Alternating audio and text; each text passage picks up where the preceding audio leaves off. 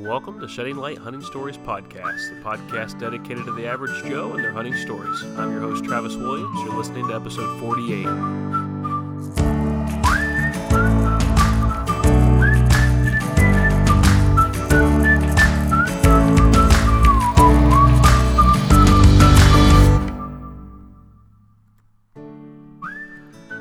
One year is in the books.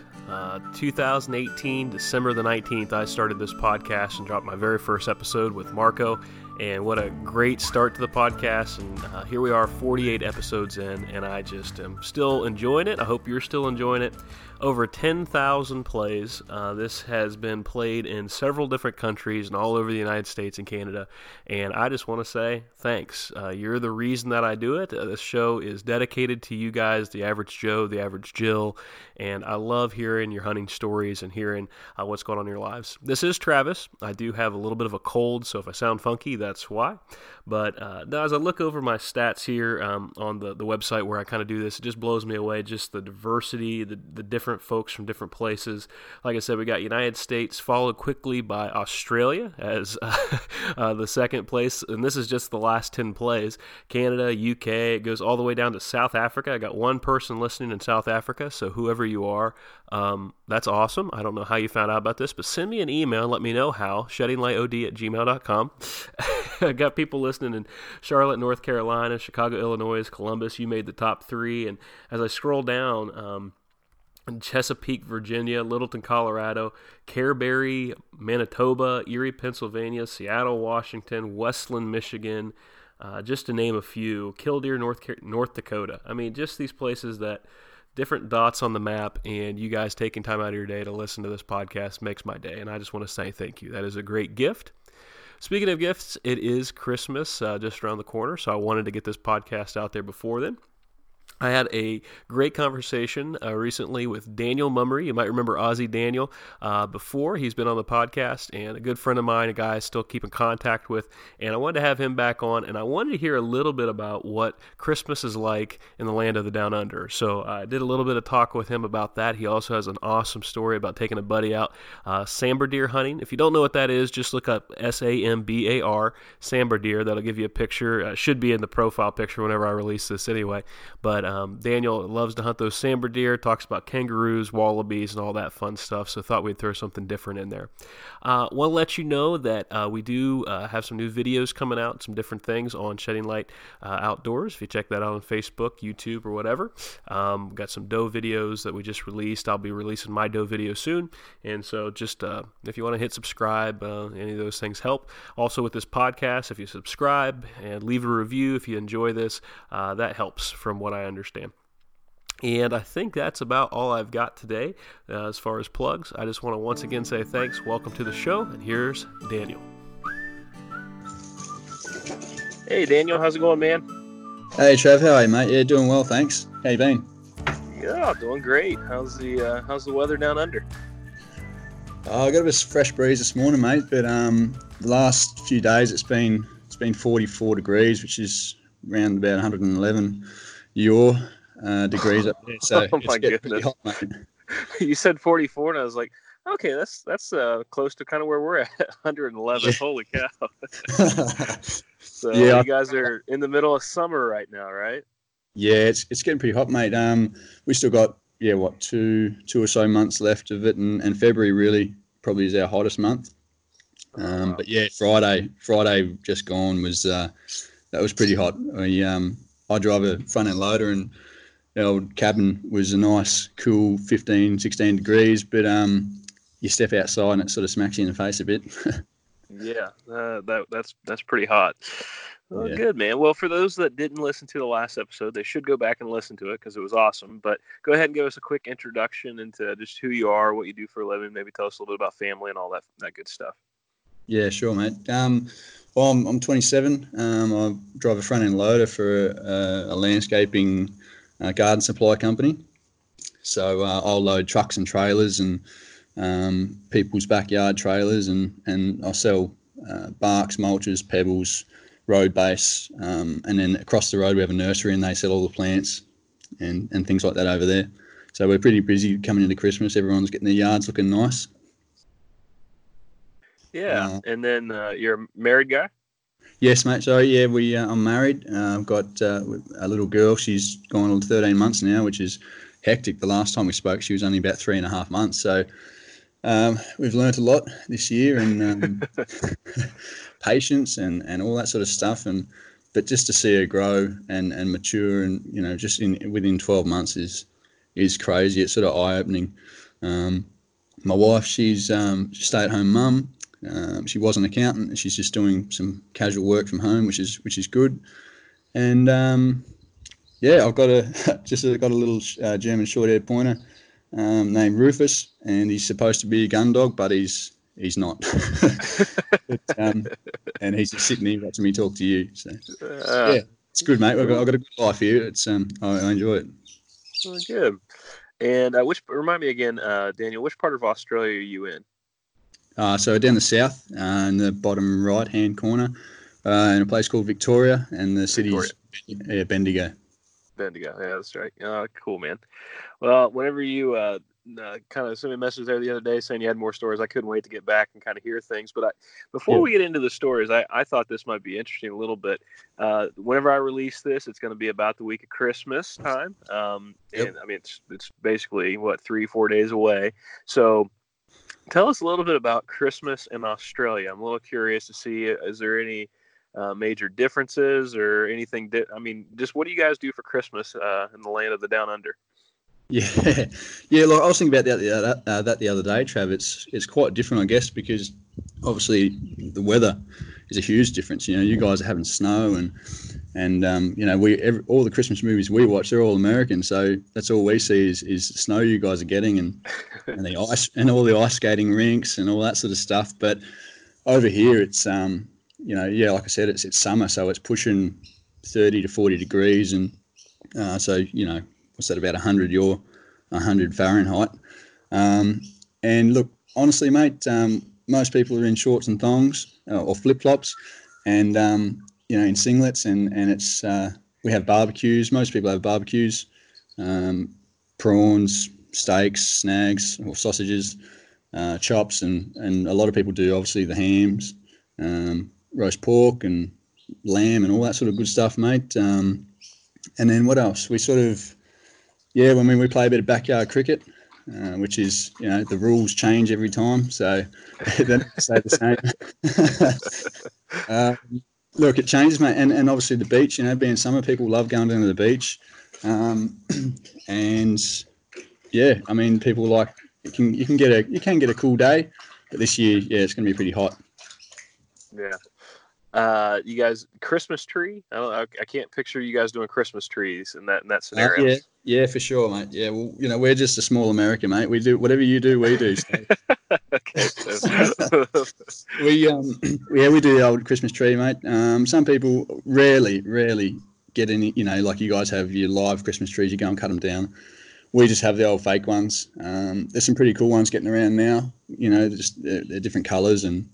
They have lights in the trees already. Don't have to add anything to them. But my wife, she loves it. This year, she set it up without me, and that doesn't fuss her one bit. So you guys, I'm curious. What do you call the big dude with the white beard? What's his name down there? Yeah, just Santa. Santa. Aussies, okay. Yeah, Aussies keep it short, mate. Santa. Okay. I didn't know if it was Father Christmas or anything like that. I know that's a little different in some places. Yeah. Father Christmas. That's right. Yeah. No, it's just Santa, mate. That's it. All right. Good deal.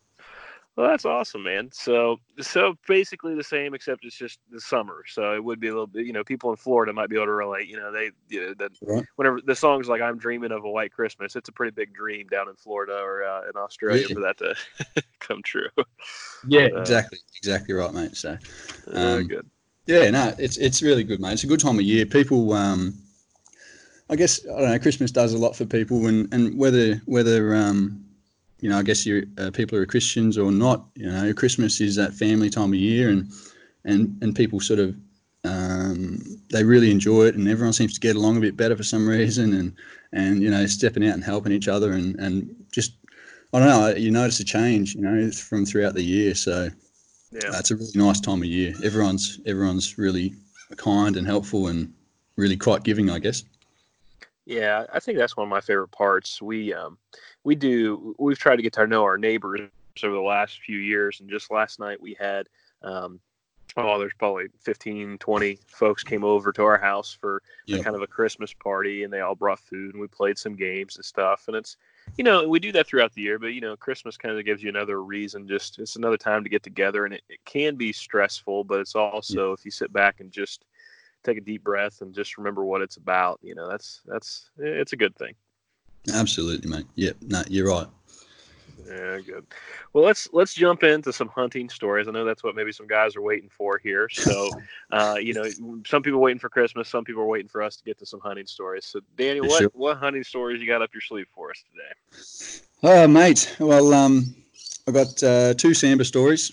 I do hunt other things, but samba deer are what I love to hunt the most.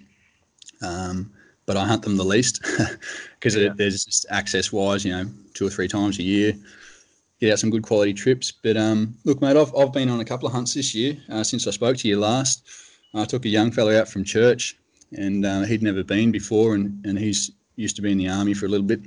So I thought he might handle it and enjoy it. So we went up and had a look around, and we didn't see any deer, but we went up and placed some trail cameras up there at a place we call One Preach Hill. There's a preaching tree at the top of the ridge, and that's just what we called it. So we went up there, and we actually nearly shot a wild dog. So we might have heard of dingoes. Well, they crossbreed with wild dogs. So we had one come running down the ridge towards us, and I didn't realise it was a dog until I saw its tail, and it stopped about 6 metres from me through the thick bush, and I took a shot.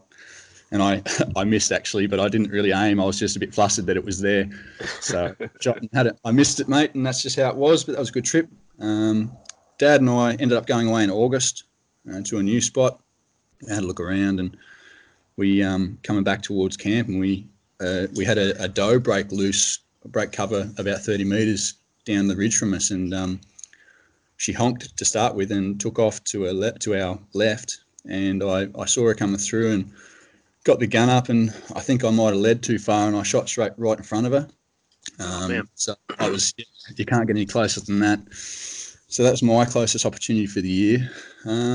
But before we get too far, remind guys what a sambar deer looks like. S-A-M-B-A-R, sambar deer. Right. Deer. So these things, they're big, right? They're kind of a big. The pictures I've seen, they kind of look almost maybe a little bit smaller than elk. Would that be comparable? Oh, yeah, they're not as big as elk, mate. But they are quite a good-sized animal, especially a big stag, a mature stag. I don't know. Look, I don't know what they weigh. People reckon 600 pound. I don't know.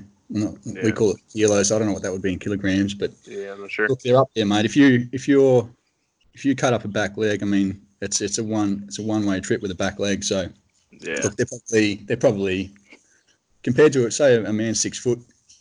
I'd say their shoulders probably 5 foot. Their antlers would be 6'5", maybe. Mm-hmm. If they got antlers, they'd be 6'5".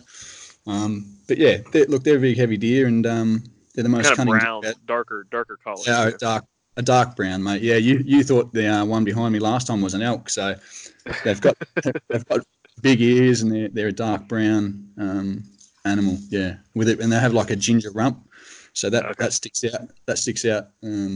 Quite a bit when you're hunting, and you can see that, so that can give them away sometimes. So when you're going in after these guys, Daniel, I just want to interrupt you for a second, just to kind of get a picture of this. What style are you doing? A lot of spot and stock, or are you guys kind of looking for trails and sitting down and waiting for them to cross? What's your go-to method for trying to get on these deer? Yeah, good question, mate. We personally stalk them, spot and stalk, or we just go to places where we think they're going to be, and we'll find game trails, or like rub trees. So when they, same as you guys, you might call them scrapes or something, and they'll rub their velvet off their antlers. Or they have wallows, so they like to. That's where they sort of scent mark. So they'll go and they'll wee in the water, and they'll wallow around in it, and then they'll go out and spread their scent and spread the mud around on the trees and stuff. Mm-hmm. So you'll check them. They're really good for, finding fresh sign and then going from there. But yeah, look, there's something I forgot to mention last time. There's one of the ways you can hunt sambar in Australia is you can use hounds.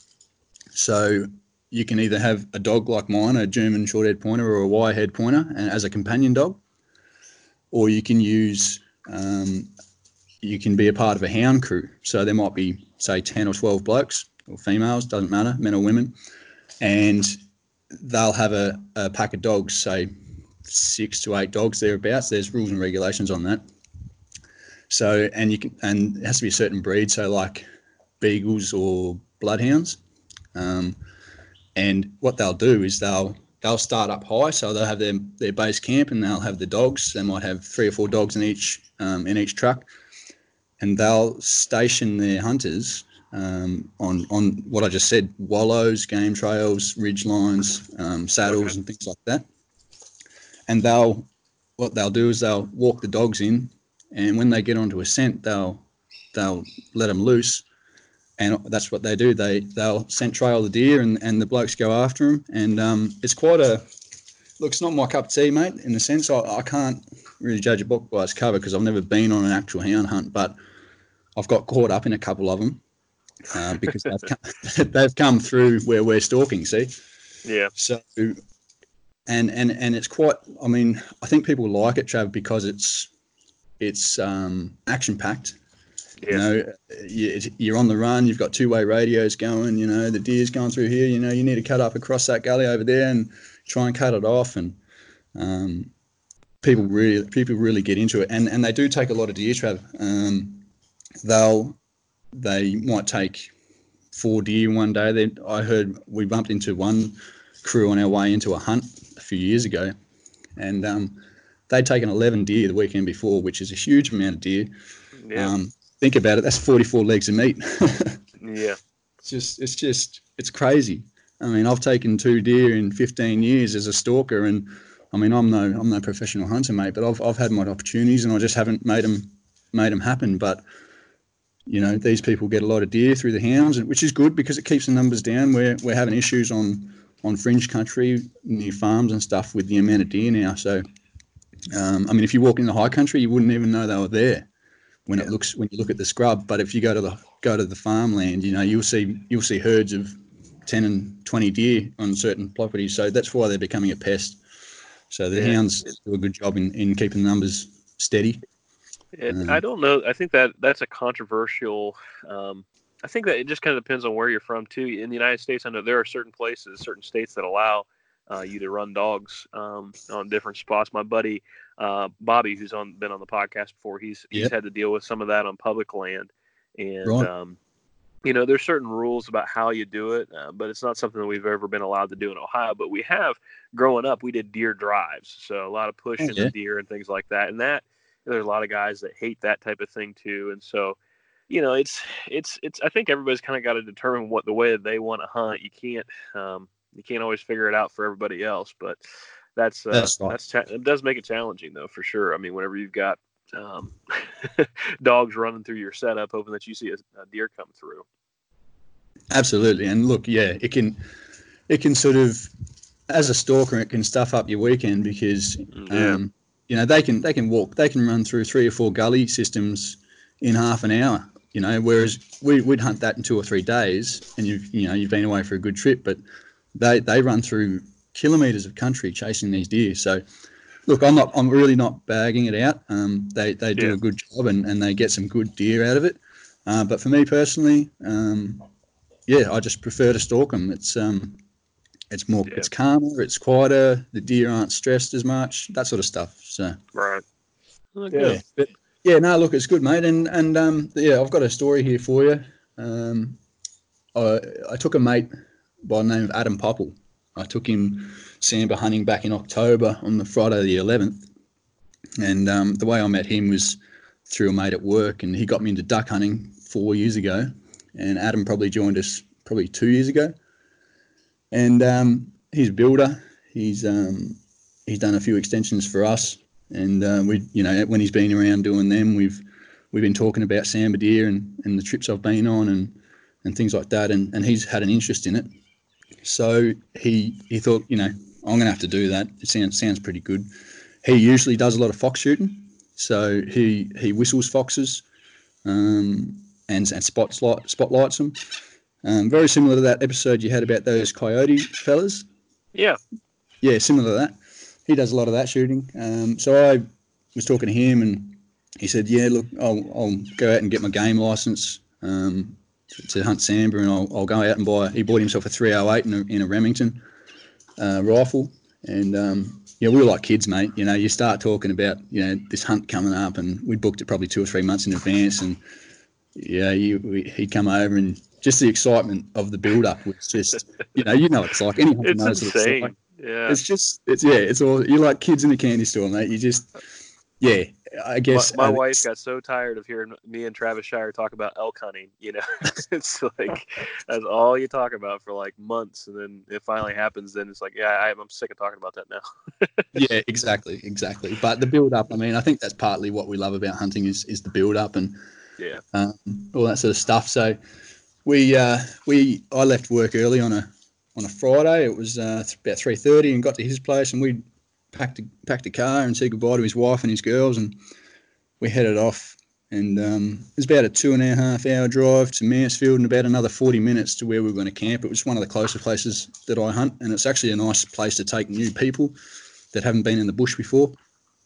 So we headed off, and we got about an hour and a half down the track, down the highway, and I missed a turn. I wasn't driving. Normally I'm driving, but this time Adam was, and I must have been on my phone playing tunes or something, and I missed the turn off. So we ended up going through to a place called Violet Town, and I didn't click because we normally go through there to a different spot.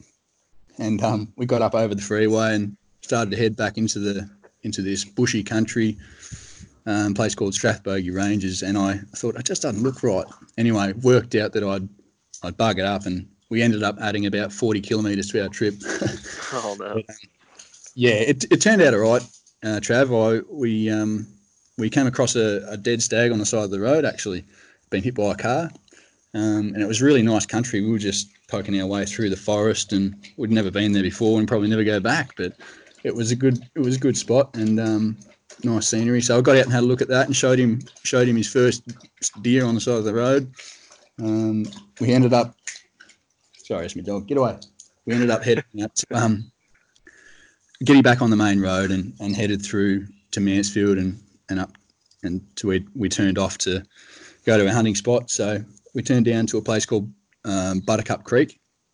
It's about 3 k's along the creek, and then we come to an intersection, and you turn right, and it's about 150 metres around the corner. Just park off the side of the road and make camp there. But obviously, you know, your trip on the way up, you're talking about what could happen and what you'd like to happen.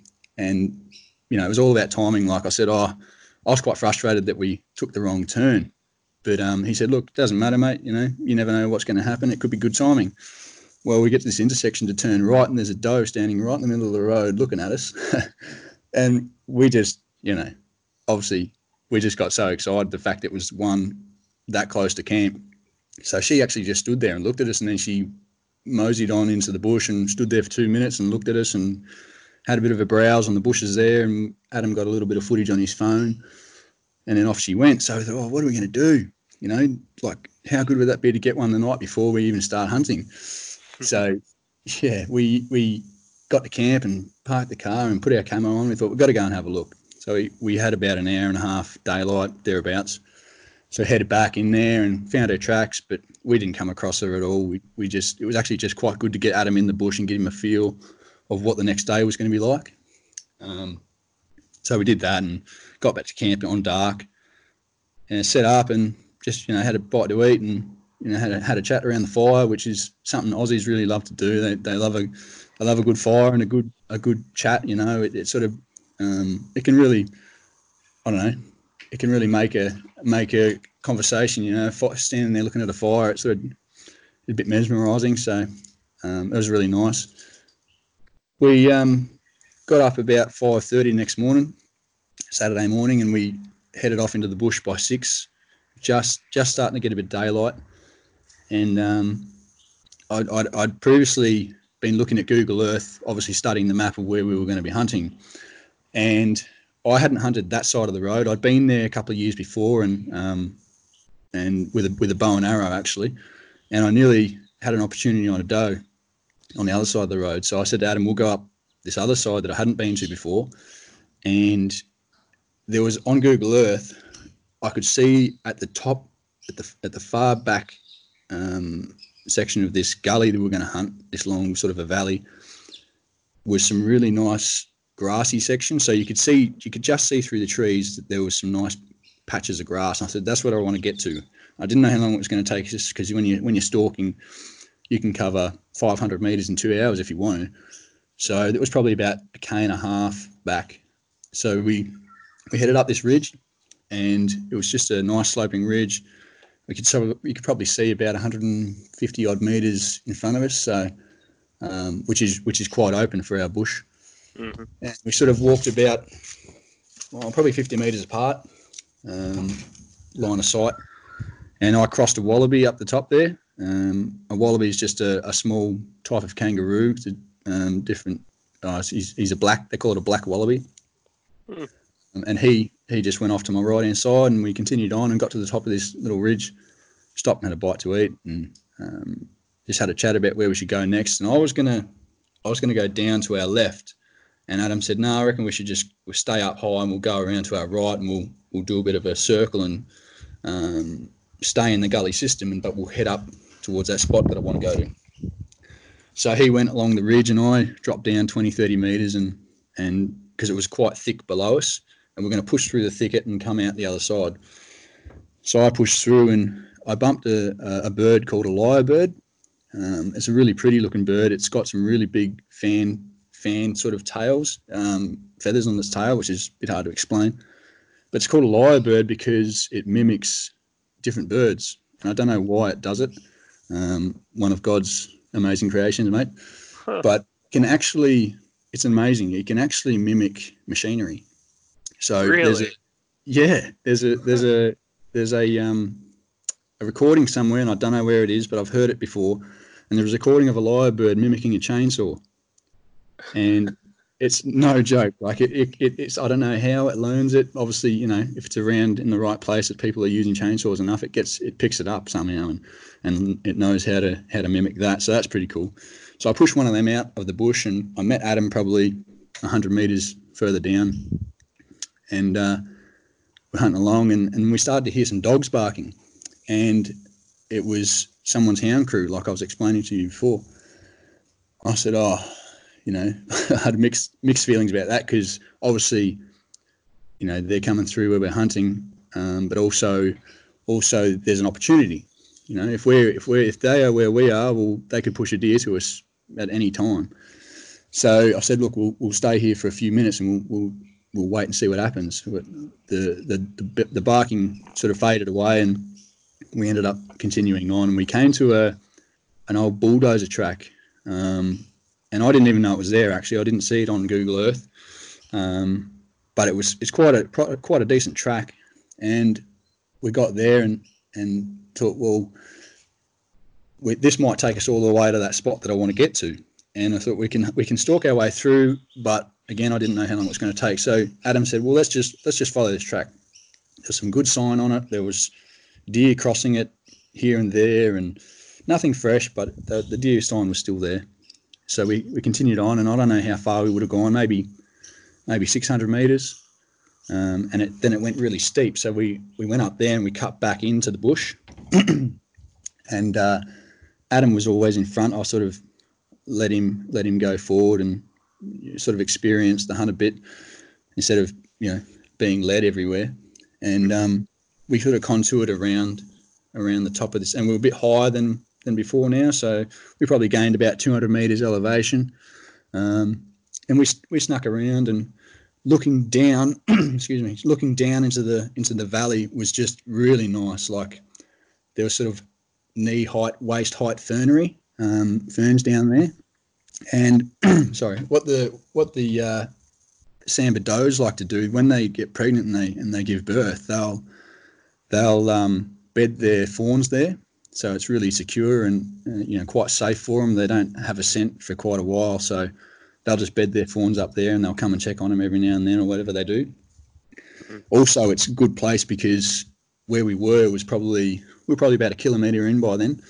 And to be sitting there waiting, you know, at the time we were, or even earlier, as the deer make their way back from feeding throughout the night, they come back up, and we were about 2/3 of the way up the ridge, which they really liked. They like to bet about that height. So we're in a good position. And I said, well, we're going to have to come back here one day and just sit and wait, because you just never know. And that's something a lot of Aussies don't do, actually. We don't sort of sit and wait like you fellas do. You guys have a lot of patience. I don't know how you sit in those tree stands for 10 or 12 hours, Trav. You're champions at doing that. I like the 10-minute deal that worked out this year for me. Hey, congratulations on that too, mate. You've worked hard.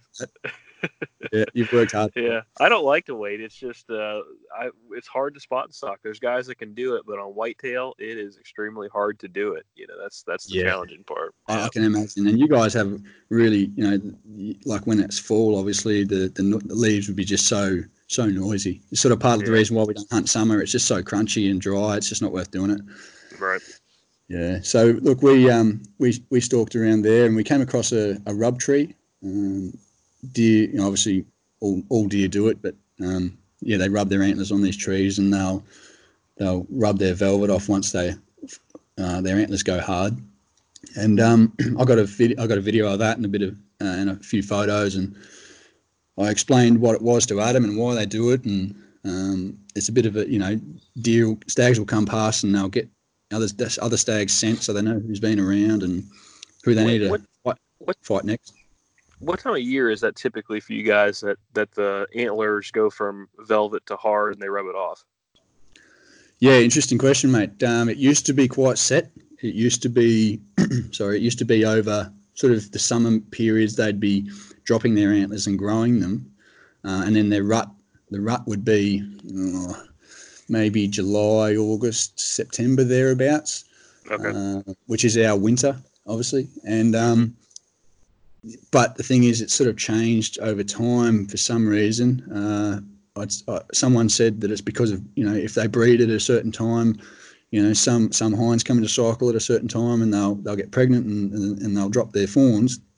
Well, as they grow, they're at a different age or stage than the next deer. So you might have a stag that's hard antler in October, and you might have another one that's in velvet in October, just because of when they were born and on all that sort of stuff. So lately, the last 10, 12 years or so, it's people have noticed that there's no real pattern anymore. So that's interesting to me, because, you know, rut, typically in the United States, we think of rut kind of being that same, you know, October, November, December kind of period, depending on where you're at in the U.S. So for you guys, I had to flip that in my mind for a second. I was like, wait a second, you guys be in Southern Hemisphere, that's going to be a different time over there, obviously. So, okay, cool. Yeah. That's right. Yeah. So I guess it's, it depends on a few different things.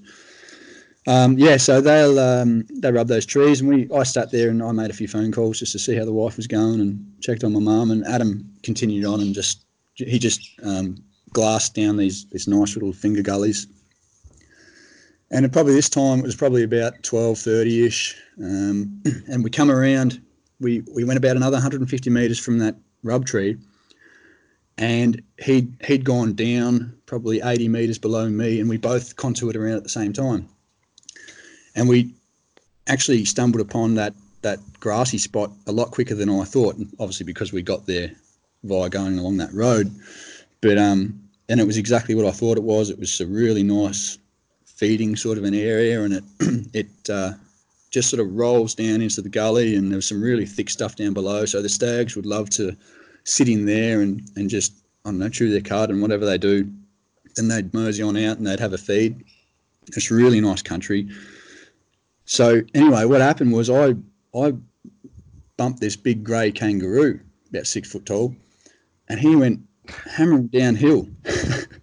That's a big kangaroo, 6 foot tall. Jeez. Yeah, it's a big kangaroo, yeah. And obviously they get taller when they fight, because they sit back on their tails and they kick each other with their legs. But he went hammering downhill, and I'm looking at Adam, and Adam was unaware, see. So he's standing there looking for deer downhill, and then he hears a commotion, hears something coming towards him. So he gets a big fright. He gets all, you know, gets his firearm up, and he's looking around for this deer, and realises it's a kangaroo. And he looks at me, and he's just sort of patting his, you know, thumping his heart, going, I just had a heart attack. But yeah, that was pretty funny for me watching him experience that. Because I'll tell you what, I've had plenty of moments like that myself. You think a deer's breaking cover and it's just a wallaby or something. Mm. And so we continued on, had lunch up there, Trav, and we probably hung up there for 45 minutes or so, looking around. And we thought, well, we better sort of make our way back. We're going to stalk our way back, so it'll take us some time. And he said, look, I want to split up again. So he dropped down a little bit on the same place, on the same side we just walked, and I went down across a little ridge and pushed down into the thicket to see what I could push out. And if he got a shot, then he'd be above the deer sneaking out. Well, I come through there and nothing came of it, but he said he heard a thumping, like something hopping, and I said, look, I've heard that myself before, and a deer's got a heavy body, and they do make a little bit of noise if they jump a log or something, and that deer would have snuck out of there. So I met back up with him again, and it started to rain. It's probably about 1:30 by now, and we just hunted our way back down closer to the creek and headed back towards camp. About 2 hours later, we heard the hounds pick up again, but they're actually above us where we originally found that bulldozer track. And I said, load your gun, because it sounded like they were coming down towards us. And what happens is, I actually forgot at the time, was that the hounds are always, I mean, the deer's always probably 100 odd meters in front of the dog. So if the dog's getting loud, the deer are actually closer. Mm-hmm. And I forgot about that. So, but what happened was the dogs actually headed up to where we just come from at the back end of that gully. And I said to Adam, look, you know, you never know. They could, like I said, they could push it towards us. But what can happen is, on these hunts, a dog or two can go astray and get a different scent. So they can head off and they'll be scent trailing and they'll be barking and woofing and carrying on. And they're not actually onto anything. So I wasn't overly concerned, you know. I was like, what's the chances they're actually onto a deer? So we continued on, and they went further back up the gully, and we came to, it stopped raining, and we came to a road that actually went back to camp. It was a different road, and it's no longer used. There's trees falling all over it, and it stopped raining and the sun came out, and I said to Popple, there's a good chance that we could get onto a deer now, mate, because, you know, it's been a bit cool and a bit of rain, and they'll be hungry and they want to dry out and they want to get this warm sun. So we come across this little dry bed creek, and it actually turned out to be the dry bed creek that we crossed at the top when we first climbed that first ridge. I dropped down and spotted that lyrebird. No. That creek that I was going to turn left down, well, we would have come out there. So I'm glad we didn't do that, and we did what Adam suggested. So I went through this dry bed creek, and I said, I'll meet you just up on top of the ridge there, probably only 20 metres above that creek. He's putting his wet gear away in his backpack and whatever, and I met him up the top there. This is about 3 o'clock now, so we've been hunting for 9 hours, and we stood there for 5 minutes talking, because camp was literally, it was down that ridge. We only had 350, 400 metres to walk to camp. So pretty much our hunt was almost over, and we're like, we don't want to go back to camp yet. We've still got 4 hours of daylight. So what can we do? So we discussed that we'd sort of climb back up to where we started the hunt, and we'd look down the other side of the ridge and sort of just glass down there for an hour or two. So I said, right, I will do that. And I walked about 20 metres, and I forgot to mention that a few hours later, the dogs had picked up again. And this time they were sort of quite close, maybe 200 or 300 metres. And again, I was a bit, I wasn't thinking that there could be onto a deer. I was more so thinking they were just chasing scent. So I sort of made that mistake. I continued on 20 metres, and I looked back, and Adam's still standing there. I was sort of looking back to see how he's going, and he's still standing there, and he's looking back to where we just come from. And I thought, what are you looking down there for? And he's getting real serious, like he was listening or watching something. And then he slams a bolt forward on his rifle and shoulders it. I thought, he's getting serious now. And the next minute, bang. I thought, what? What are you shooting at? And then I can just hear this deer just hightail it below me and like galloping. And I loaded my rifle and tried to run down to see if I could get a shot, and I didn't see it. And like, talk about adrenaline pumping, mate. Like this, that's what we love about deer hunting. It's you walk and you walk and you walk and you walk. Next minute, it's all on. So yeah. I went back and I said, "What happened?" He said, "I just shot a deer." I said, "What?" Because I thought, you see, because the dogs are pushing it. I thought, well, he's just had a snapshot because the deer's on the run. But obviously, as the day goes on, if the dogs are chasing the deer for a while, the deer's just on a gradual trot. So what happened? He said I could hear sticks cracking behind me, and so I stayed here and I waited. Next minute, this deer just comes out of the bush, stops broadside, looks at him, and then he had all these things running through his head. Do I call Dan? What do I do? Do I just shoot it? What do I do? So he goes, nah, stuff that. So he just, that's when I saw him shoot the thing, and she just took off and she ran up this dry bed creek, and I said, look, we just got to calm down now. We just got to stop. We've got to go back, find out where you shot her from, and try and find some blood and try and find some tracks. So we walked back probably 40, 50 metres, and I said, where'd you shoot her from? He said, honestly, mate, he said, I don't even remember what the bush looked like. I just so focused on her. I said, I can understand that.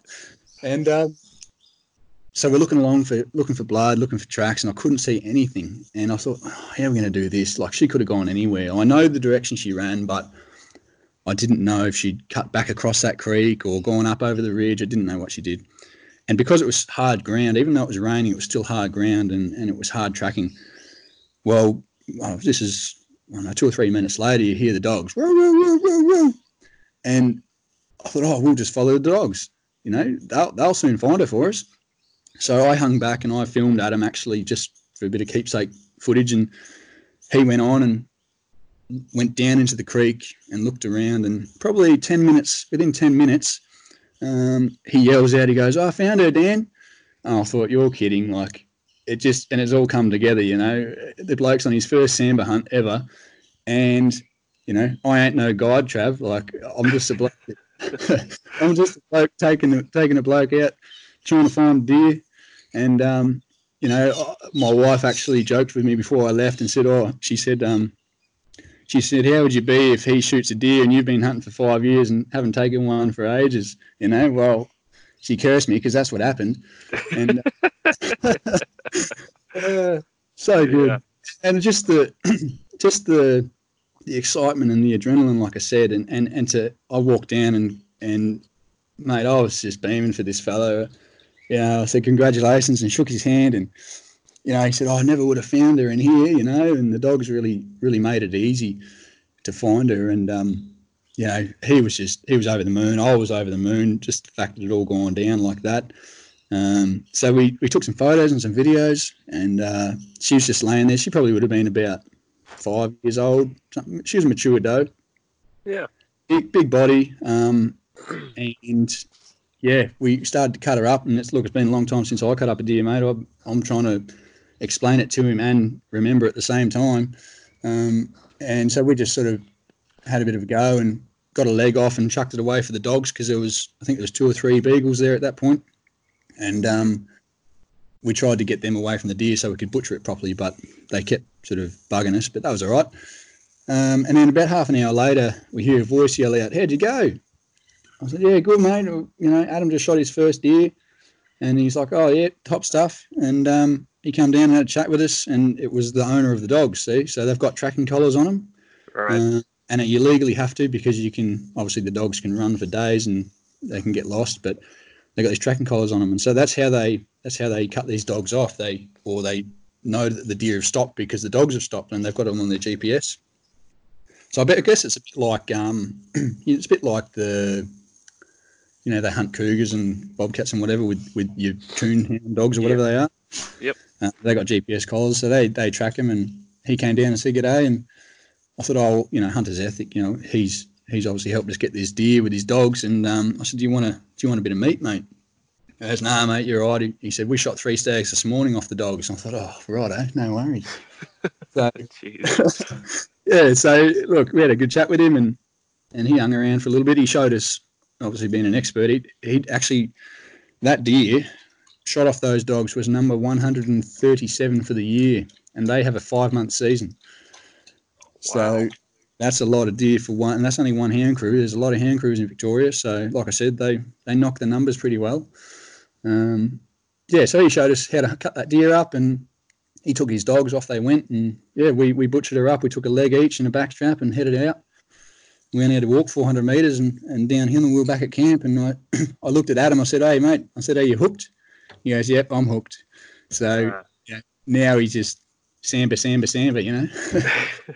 He loves it. It doesn't matter which part of the world you live in. Whenever you take a buddy out for the first time and they have success like that, there's just nothing better for, you know, to see them get excited about it. And it's it's almost, maybe it's even more rewarding than whenever you get one yourself. You know, it's just exciting to have that happen. Absolutely. Yeah. And yeah, obviously sharing that experience. And I guess to think, you know, a lot of people, Trav, don't get out and see this stuff. They don't have the experience, or they don't, you know, they're not involved with anyone who does this stuff. And I guess more so, you know, city slickers, you know, they miss out on a lot of this stuff, you know, in the sense of God's creation. And, you know, again, I think we mentioned it last time. It's a lot more. There's so much more to it than the hunt, you know. There's so much more to it than taking an animal, putting it on the ground. You know, we see so many things that you don't see sitting on the couch at home. You know, we see, you know, huge toadstools like mushrooms and incredible looking insects and things like that you just don't see even in your hometown. So to take someone up there and get him to experience that was really, really good, you know. And for him to have success like that was just, you know, it was a fairy tale, mate, you know? Yeah, as you're describing the landscape, I'm trying to picture it in my mind, and you're talking about jumping up kangaroos and wallabies and stuff like that. I don't know, just it's almost like a fantasy world. I think one of the things you talk about is just exploring God's creation. I think part of it is that we were just made to explore. Like, there's just something about us, you know, and I don't know if it's a guy thing, girl thing. I think there's some girls that have that too, and maybe some guys that don't care as much, but it does seem to me just to be like this. I love hunting like spots I've never been before because of the anticipation or the excitement, new landscape, new trees, new, you know, it just, I don't know. I think there's something in us that desires to know more. There's, you know, some people get pretty comfortable with what they have, but I always want to see new areas, try out new things. You know, it's always exciting to me. Yeah, definitely, mate. Yep. No, it's a good thing. And I'm really glad that, you know, it was passed down through my dad. And now I can share my experiences with other people, and, you know, and that's something he can do with his kids one day if they're interested, you know. It's sort of it's one act like that, one suggestion of, hey, do you wanna go up the bush, can do a lot for someone. So for me, it's my getaway. It's my headspace. It's my my getaway thinking sort of time. I really find that I'm not thinking about my phone. I'm not thinking about, you know, work or the world when I get away. Just look at that fire and just, yeah, like I said, it's mesmerising and it's just, it's fantastic time away from everything we do every day, I guess. Yeah. But, that's great. Sorry, yeah. So I guess we ended up going back to camp, mate, and we dropped our stuff off, and my back was a little bit sore. It's getting a bit tender, and he goes, I haven't come here to sit around camp, Dan. Let's go for another hunt. I said, well, let's just sit down for half an hour. What do you reckon? And so I said, righto, we'll head out for the last 2 hours daylight. I said, look, you've pretty much experienced everything you can experience for a samba hunt. You've experienced rain, you've experienced hound hunting, you've experienced shooting a deer and finding tracks and all that sort of stuff. I said, but you haven't been honked yet. And I said, I'd love to get honked. So anyway, we headed up across the other side of camp to this, pretty much repeated a hunt that I did a few years ago with a bow and arrow. We came across the thicket, real thick stuff. I went down a little creek and up onto a little clearing. And I thought, last time I got caught out in the open, so I'll stick in the bush line. We walked about probably 25 metres, and my curiosity got the better of me, and I went out and had a look at a bit of a muddy spot to check some tracks. Well, I walked 15 metres and I looked back to my about 3 o'clock and there's a deer standing there looking at me. I would have bumped straight into her if I didn't head out in the open. And she honks me, turns and runs, and I just didn't have a chance to get the gun up. So, and that pretty much concluded our hunt. We walked back and, yeah, got back before dark and just talked about what happened throughout the day for the rest of the night, really. I'm gonna have to get on YouTube and listen to one of these amber deer honking, as you say. I want to know what that sounds like.